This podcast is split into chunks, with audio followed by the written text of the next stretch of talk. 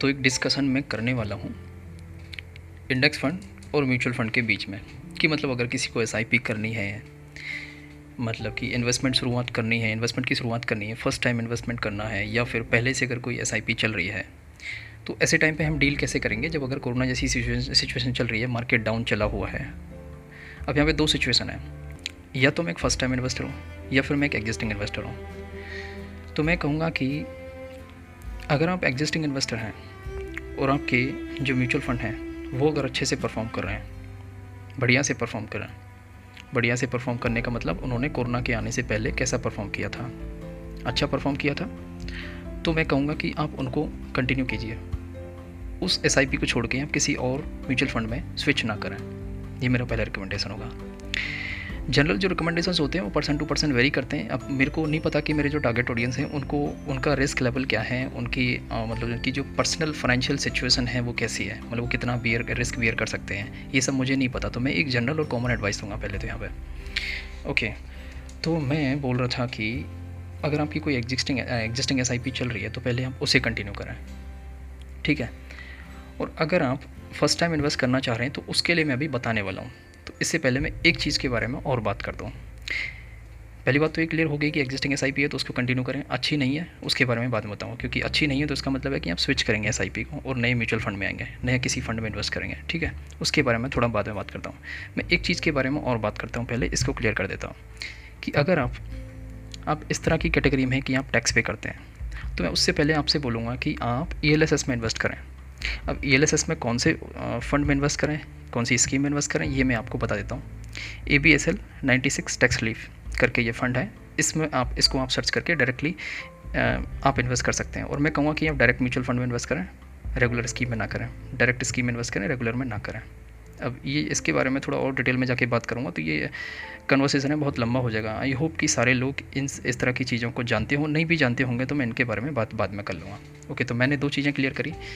कि आपको first time invest करना है एग्जिस्टिंग है तो आपको स्विच नहीं करना है, उसी में कंटिन्यू करना है और अगर फ़र्स्ट टाइम इन्वेस्ट करना है तो उसके बारे में मैं करने वाला हूँ बात अभी। दूसरी बात मैंने ये क्लियर कर दी कि यहाँ पे जो अगर आप टैक्स की कैटेगरी में आ रहे हैं तो आप ई एल बाई कीजिए और ई एल मैंने फ़ंड भी बता दिया, ठीक है? अब हम आते हैं कि हमको फ़र्स्ट टाइम इन्वेस्ट करना है। या फिर एग्जिस्टिंग एस है, वो अच्छे से परफॉर्म नहीं कर रही और उसको स्विच करना है तो कैसे करेंगे? ठीक है? तो मैं पहले पहले एक चीज़ क्लियर करूँगा कि म्यूचुअल फ़ंड और इंडेक्स फ़ंड दोनों असल में म्यूचुअल फंड ही हैं। म्यूचुअल फंड तो म्यूचुअल फंड है ही है, लेकिन जो इंडेक्स फंड है, वो भी म्यूचुअल फंड की ही एक कैटेगरी है। बस उसको एक पर्टिकुलर नाम दे दिया गया है कि ये एक इंडेक्स फंड है। ठीक है। अब मैं थोड़ा सा और डिटेल में जाता हूँ। म्यूचुअल फंड जो होते हैं, वो तो पर्टिकुलर कंपनीज़ का एक पोर्टफोलियो बनाते हैं मतलब उनकी अपनी चॉइस है। उनकी अपनी चॉइस है कि वो इस इंडेक्स में करें, उस इंडेक्स में करें सॉरी इस स्टॉक में करें इन्वेस्ट उस उस स्टॉक में इन्वेस्ट करेंगे। मतलब उनका एक पर्टिकुलर पोर्टफोलियो होता है, खुद वहाँ पे फंड मैनेजर बैठ के सिलेक्शन करता है सिक्योरिटीज़ का।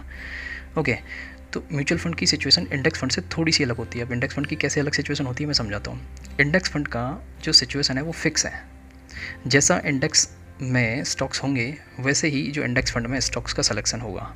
मतलब अगर निफ्टी में सेंसेक्स में, ये थोड़ा सा कॉम्प्लेक्स हो सकता है आपको लगे कि मतलब निफ्टी का जो पोर्टफोलियो है, उसमें जितने शेयर्स हैं, उनका जो प्रोपोर्शन है, वो ही हमारे इंडेक्स फंड में होगा। सेंसेक्स में जितना है वही हमारे सेंसेक्स के निफ्टी का जो मतलब इंडेक्स फंड है, उसमें होगा। ठीक है?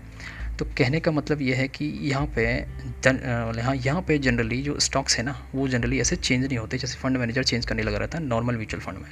यहाँ पर रोटेशन इतना ज़्यादा होता नहीं है तो हाई चार्जेस नहीं होते फंड मैनेजमेंट फ़ी नहीं होती, इतनी ज़्यादा, सब कुछ बहुत सिंपल होता है। तो जो हमारा जो जनरल रिटर्न बन के आता है ना, वो इकोनॉमी की ग्रोथ के बराबर आता है। मैं थोड़ा सा और क्लियर कर देता हूँ कि हमारी जो इकोनॉमी है ना, उसकी नॉमिनल ग्रोथ रेट लगभग चौदह परसेंट के लगभग होती है। ठीक है? तो मैं आपसे ये कहूँगा कि जो इंडेक्स फंड है ना, वो इकोनॉमी की ही एक मिरर इमेज है। इंडेक्स फंड इकोनॉमी की ही एक मिरर इमेज है। मतलब इसमें भी लगभग रिटर्न इसके लगभग ही होगा 12 परसेंट से लेके 15 परसेंट के बीच में। अगर मैं डिविडेंड और कंसीडर करूँ तो 12 परसेंट से 16 परसेंट के बीच में, ठीक है? और अगर मैं और भी ज़्यादा डिटेल में और मतलब और भी ज़्यादा अगर इसको थोड़ा सा एक्सटेंड करूँ तो ये 17 परसेंट तक एक्सटेंड हो सकता है, क्योंकि इंडेक्स ने इतना रिटर्न अभी तक लिया है। तो इंडेक्स फंड का रिटर्न बारह परसेंट से पंद्रह परसेंट तक जा सकता है, लेकिन उससे पीछे बिल्कुल नहीं, उससे नीचे बिल्कुल नहीं जाएगा। लेकिन ये चीज़ म्यूचुअल फंड के केस में नहीं होती। म्यूचुअल फंड के केस में रिटर्न नेगेटिव में जा सकता है आपका। और ऊपर अगर आपको लगता है कि किसी मैंने ऐप में ऐसा देखा कि भाई ये जो फलाना फलाना फ़ंड है, ये तो मेरे को इतना रिटर्न दिखा रहा है, वो मेरे को इतना रिटर्न दिखा रहा है। तो देखो मैं ये आपसे ये बोलूँगा कि आजकल पैसे लेके क्या क्या होता है, ये आपको पता ही है। ये जो ऐप हैं, ये वो फंड्स को लेके आते हैं नए नए फंड्स को प्रमोट करेंगे, उनका ट्रैक रिकॉर्ड इतना अच्छा अच्छा नहीं है, उसको दिखाएँगे आपको। पुराने फंड्स को भी दिखाएँगे, लेकिन बहुत सारी चीज़ें हैं उसमें, बहुत सारी चीज़ें कि इस फंड का ट्रैक रिकॉर्ड कितना है फ़ंड की वैल्यू कितनी है मतलब कि फ़ंड साइज़ कितना है उसका फ़ंड मैनेजमेंट फ़ी कितनी है तो वो बहुत सारी चीज़ें उतनी कॉम्प्लेक्स चीज़ों में आप जा क्यों रहे हो? इस फंड ने फिर कौन से स्टॉक्स में इन्वेस्ट किया हुआ है? तो बहुत सारी चीज़ें देखने की आपको ज़रूरत ही नहीं है। मेरे को तो सारी चीज़ें पता है वो। लेकिन मैं आपसे ये बोलूँगा कि आप इतनी कॉम्प्लेक्स चीज़ों में ना जाओ। मैं एक आसान से निवेश के बारे में आपको बता रहा हूँ। ये आसान निवेश जो है, वो है इंडेक्स फंड ओके तो ये जो इंडेक्स फंड है ना, ये इकोनॉमी के साथ बढ़ता है। मतलब अगर हमारी इकोनॉमी बढ़ेगी तो हमारा इंडेक्स फंड का पोर्टफोलियो बढ़ेगा। ओके अब हम रहते हैं इंडिया में। अब अब हम इंडिया में रहते हैं तो मतलब इंडिया डेवलपिंग कंट्री है मतलब उसको डेवलपमेंट करना ही है फ्यूचर में, बढ़ने ही वाली है, ये श्योर है अपन। सारी चीज़ पे श्योर हैं। और ये, यहाँ तक कि इंडिया के बारे में बातें भी बड़ी होती हैं तो आप इस बात पे तो थोड़ा श्योर हो जाइए कि इंडेक्स फंड में आपको कभी लॉस होएगा। बिल्कुल लॉस नहीं होने वाला। मैं कहूँगा कि 12 से 17 परसेंट के बीच में आपको रिटर्न रहने वाला है। और अगर एवरेज दूँ तो 14 से 15 परसेंट के बीच का रिटर्न रहने वाला है। अब आप बोलेंगे कि म्यूचुअल फंड में तो इतना मिलता है कि भाई उसमें तो मतलब मैंने बीस बीस, इक्कीस इक्कीस परसेंट देखा है तो वो ऑप्शन यहाँ पर भी इंडेक्स फंड में भी अगर रिस्क लेनी है, इतना ही उसमें जाना है तो फिर यहाँ पर भी ऑप्शन अवेलेबल है। लेकिन यहाँ पर वो, यहाँ पर भी कम रिस्क वाले ऑप्शन अवेलेबल हैं। तो पहली चीज़ मैं यहाँ पे ये क्लियर करना चाहूँगा कि म्यूचुअल फंड में जब आप जा रहे हैं ना तो वहाँ पे रिस्क है। मतलब आपका ज़ीरो तो बात छोड़िए मतलब रिटर्न मतलब 21 परसेंट की बात छोड़िए ज़ीरो की बात छोड़िए नेगेटिव में भी रिटर्न आपका हो सकता है लॉन्ग टर्म में। लेकिन इंडेक्स फंड के केस में ऐसा नहीं है। इंडेक्स फंड के केस में रिटर्न आपका वही रहेगा जो इकोनॉमी ने परफॉर्म किया है। जो इकोनॉमी ने परफॉर्म किया है। मतलब अगर economy nominal GDP growth rate हमारी 12, 14, 15, 16 परसेंट के बीच में 17 परसेंट के बीच में अगर रहती है तो हमारे इंडेक्स फंड्स भी, हमारा इंडेक्स फंड भी इतना ही परफॉर्म करेगा, इसके आसपास ही परफॉर्म करेगा। नॉमिनल जीडीपी रियल जीडीपी क्या होती है? मैं आशा करूँगा कि आप जानते होंगे ये सारी चीज़ें। नॉमिनल जीडीपी का मतलब होता है कि हम जो हमारी रियल जीडीपी की जो ग्रोथ रेट हमें दिखाई जाती है छः परसेंट सात परसेंट उसमें अगर इन्फ्लेशन का लेवल जोड़ते हैं तो वो होती है हमारी नॉमिनल जीडीपी और हमारे जो इंडेक्स फंड होते हैं, वो नॉमिनल जीडीपी की जो रेट होती है ना, उसके आसपास हमारे इंडेक्स फंड रिटर्न देते हैं। तो मैंने यहाँ पर ये चीज़ क्लियर करी कि आपको म्यूचुअल फंड के बजाय इंडेक्स फंड में इन्वेस्ट करना है। और इंडेक्स फंड में कोई झंझट है ही नहीं कि मतलब कौन सा इंडेक्स फंड खरीदना है। मैं कह रहा हूँ कि आप सिंपली जाके इंडेक्स फंड सर्च करो। अपने ऐप पे जाके सर्च करो। मैं कह रहा हूँ कि आप ऐप पे जाके इसे क्या सर्च करना आपको डीमेट अकाउंट यूज़ करते हैं तो वहाँ पे भी आपको आप शायद डीमेट अकाउंट हो, नहीं हो, मुझे नहीं पता किसी पे। तो आप जाके सिंपली किसी भी ऐप पे जाके इंडेक्स फंड बाय कीजिए। वहाँ पे किसी भी फंड हाउस का इंडेक्स फंड दिखता है, कोई सा भी हो निप्पॉन का हो या किसी का भी हो ए का हो, किसी का भी हो मतलब आदित्य बिरला सन लाइफ का हो या किसी का भी हो सकता है फ़ंड बस आप ये देख लीजिए कि उसका ट्रैक रिकॉर्ड पाँच साल से ज़्यादा हो। बस ये देखना है आपको कि उसका ट्रैक रिकॉर्ड पाँच साल से ज़्यादा का है, कोई भी हो। मैं यही रिकमेंड मैं खुद कभी कोई पर्टिकुलर फ़ंड मैं ऐसे रट के नहीं रखता कि भाई मेरे को इस फ़ंड का पता है रटने की ज़रूरत है ही नहीं। बहुत लोग आपको बताएँगे कि भाई, आप नेट पे जाके आप ये देख लो, वो देख लो, ये तो ये बता रहा है, ये तो वो बता रहा है। ऐसे कन्फ्यूज़ होने से कुछ होने वाला नहीं है। मैं आपको सिंपली बोल रहा हूँ कि आप निफ्टी फिफ्टी बाई कर लो। थोड़ा सा और रिस्क लेना चाह रहे हैं तो आप निफ्टी हंड्रेड बाई कर लो, या निफ्टी जूनियर बाई कर लो। दोनों ही सिमिलर सी चीज़ें निफ्टी हंड्रेड और निफ्टी जूनियर उसके बाद में नीचे निफ्टी फाइव हंड्रेड आता है, लेकिन उसमें जाना ही क्यों? वो थोड़ा बहुत ज़्यादा रिस्की हो जाएगा मतलब स्मॉल कैप टाइप हो जाएगा। यहाँ पे इंडेक्स फंड के केस में कैटेगरीज ऐसे नहीं होती, जैसे म्यूचुअल फंड में होती है small cap mid cap large cap multi cap type से नहीं होती है।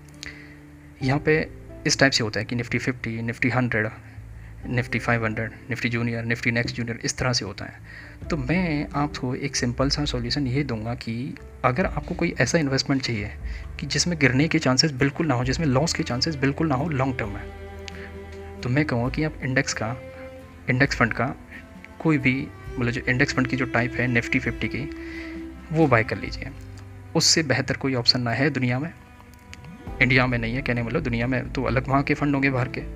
तो इंडिया में उससे बेहतर कोई ऑप्शन नहीं है। मैंने ये बोला कि आप रिटर्न मत देखिए, ऊपर का लेवल मत देखिए, आप नीचे का लेवल भी तो देखिए ना।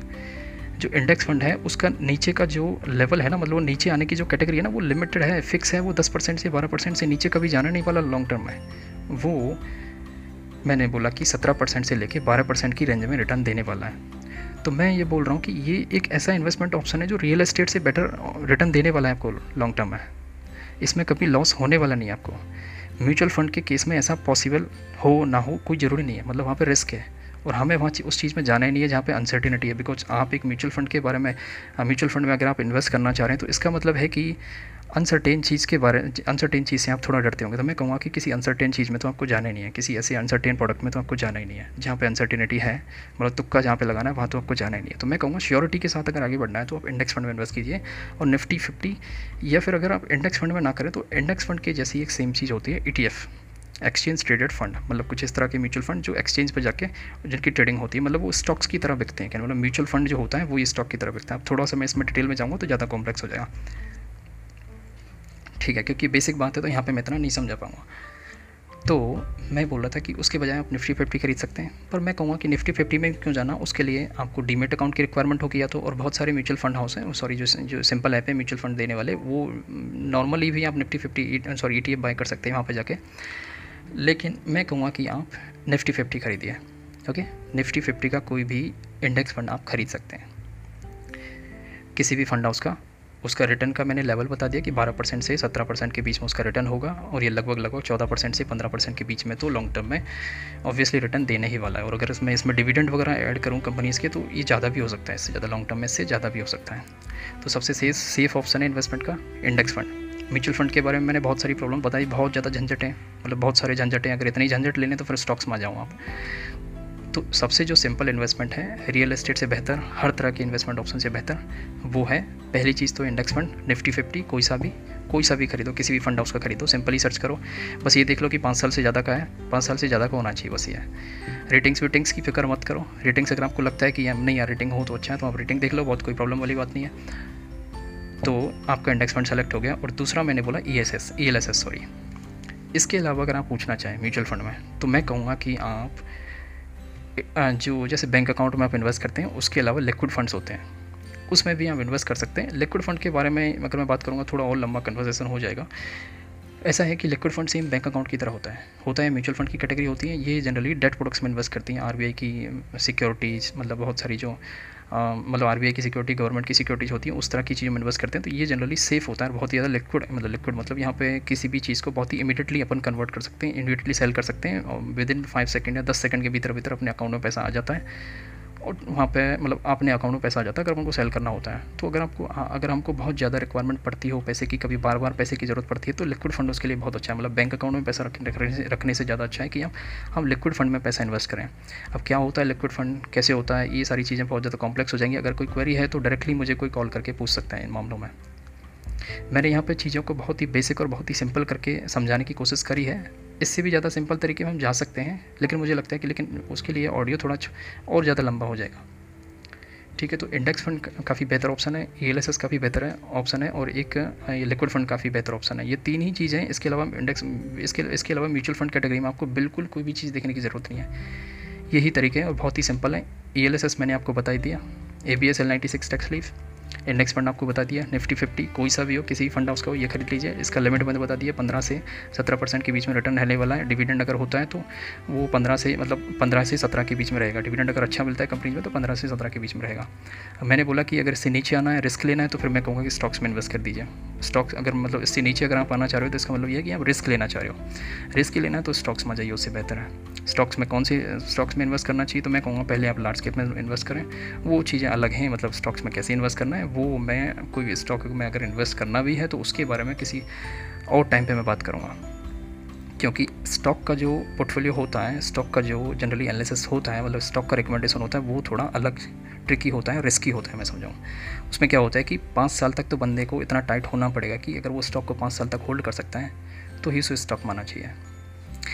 इंडेक्स फंड के केस में ऐसा नहीं है। इंडेक्स फंड के केस में ऐसा आपकी मर्ज़ी हो तब बेचें। क्योंकि उसमें लॉस अगर मान लो बाई चांस अगर पोर्टफोलियो नीचे आ भी जाता तो लॉस इतना ज़्यादा होता नहीं है। ओके तो मैं ये आशा करूँगा कि शायद सारे लोगों को ये बात समझ आ गई होगी। अगर नहीं भी आई है तो डायरेक्टली कॉल करके आप मुझसे पूछ सकते हैं।